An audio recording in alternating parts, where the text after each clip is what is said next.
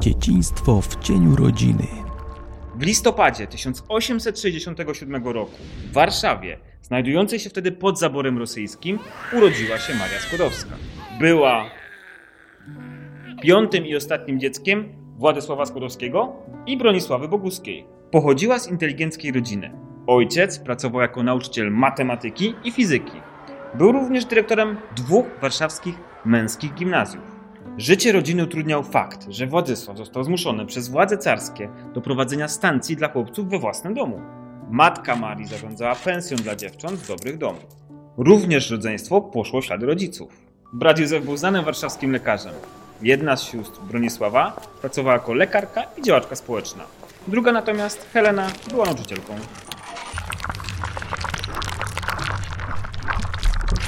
Nowe pokolenie Skłodowskich wychowywało się w duchu patriotyzmu, zaszczepionego im przez rodziców. Matka uczyła również dzieci wiary w Boga, ponieważ sama była głęboko wierzącą katoliczką. Od najmłodszych lat była w szkole najlepsza. Gimnazjum ukończyła ze złotym medalem. Pierwsze obcowanie ze śmiercią. Z pierwszym ciosem młoda Skłodowska musiała zmierzyć się już w wieku 9 lat. To wtedy na tyfus zmarła jej najstarsza siostra, Zofia. Jako jedenastolatka przeżyła kolejną stratę. W wieku 42 lat odeszła jej matka, która od lat chorowała na gruźlicę. Śmierć dwóch bliskich osób sprawiła, że Maria popadła w depresję. Straciła również wiarę w Boga i stała się ateistką, podobnie jak jej ojciec. Bolesne przeżycia zacieśniły więzi rodzinne Skłodowskich. Maria zbliżyła się przede wszystkim do siostry Bronisławy. Po ukończeniu szkoły uciekła na rok z Warszawy na wieś. Pogrążona w rozpaczy młoda Skłodowska przebywała u rodziny ojca, gdzie próbowała odzyskać siły fizyczne i psychiczne.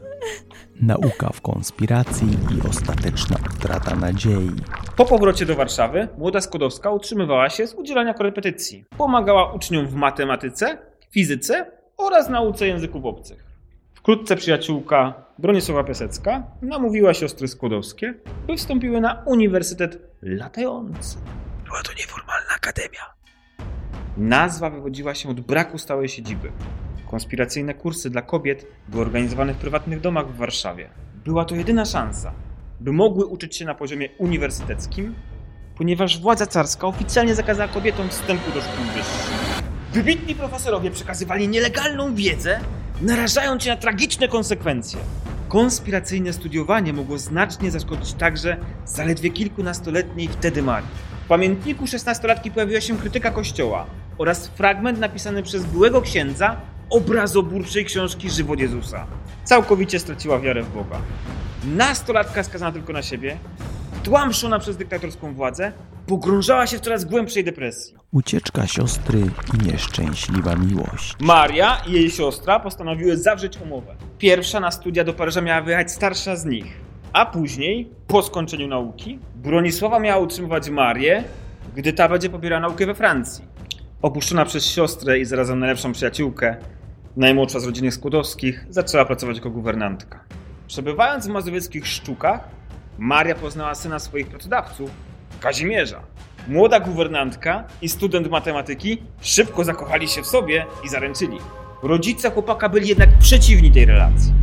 Nie chcieli, by ich syn ożenił się z wykształconą, lecz zbyt ubogą dziewczyną. Kazimierz nie umiał przeciwstawić się decyzji rodziców. Upokorzona Maria po czterech latach samotności i ciężkiej pracy wróciła do rodzinnego miasta, gdzie zaczęła doszkalać się z zakresu chemii i fizyki. Znów była biedna, pozbawiona wszelkich nadziei na godne życie i szczęście. Straciła pracę i miłość swojego życia. Ostatecznie zawalił jej się świat, o który walczyła od lat. Drugie podejście do miłości. 24-letnia Maria postanowiła poszukać szczęścia w Paryżu. Rozpoczęła studia na Sorbonie, gdzie uczyła się matematyki i fizyki. Początkowo mieszkała u siostry. Wkrótce wynajęła mały pokoik na poddaszu. Żyła w bardzo skromnych warunkach. Licencjat z fizyki skończyła z pierwszą lokatą, natomiast z matematyki z drugą. Wkrótce otrzymała stypendium naukowe. W tym samym czasie poznała 8 lat starszego od niej skromnego naukowca Piera Curie. Młodzi naukowcy szybko znaleźli wspólny język. Niedługo potem wzięli ślub cywilny. Jej los się odwrócił. Już nie była biedną, upokorzoną dziewczyną ze złamanym sercem. Polemika z fizykiem. Po kilku latach spędzonych we Francji, Maria zaczęła szukać tematu do pracy doktorskiej. Podjęła pierwsze badania nad promieniami Becquerela, który swoje odkrycia na temat uranu przedstawił zaledwie niecały rok wcześniej. Skłodowska, zapoznana z przedstawionymi przez naukowca doświadczeniami, postanowiła polemizować z badaczem. Zamiast użytej przez niego kliszy, posługiwała się elektrometrem skonstruowanym przez Piera i jego brata. Dzięki własnej, ogromnej wiedzy oraz dobrze przemyślanym doświadczeniom, Maria odkryła, że istnieje nowy, nieznany dotąd pierwiastek chemiczny. Do badań Polki włączył się jej mąż. Wspólnie odkryli istnienie polonu. Na kolejny sukces nie musieli czekać długo. Już kilka miesięcy później poinformowali o odkryciu radu. Na świat przyszła wtedy też córka państwa Curie, Irene. W 1903 roku Maria i Pierre Curie oraz Becquerel otrzymali Nagrodę Nobla z fizyki, a rok później Polka urodziła kolejną córkę Ewę. Gdy Ewa miała zaledwie dwa latka, Pierre zginął, potrącony przez wóz. Naukowa pionierka. W kolejnych latach Skłodowska-Curie nadal pracowała nad właściwościami radu i udoskonalała kolejne metody badawcze. W 1911 roku Szwedzka Akademia Nauk przyznała Marii Nagrodę Nobla z zakresu chemii. Skłodowska-Curie stała się pierwszą osobą wyróżnioną Noblem dwukrotnie oraz pierwszą kobietą, która została nagrodzona Nagrodą Nobla w dziedzinie chemii. Była również trzykrotną laureatką Nagrody Akademii Nauk w Paryżu. Należała także do Akademii Nauk w Petersburgu, Bolonii i Pradze. Po otrzymaniu drugiego Nobla przekonała rząd francuski do budowy Instytutu Radiowego, obecnie nazywany jej nazwiskiem, w którym prowadzone były badania z zakresu chemii, fizyki i medycyny.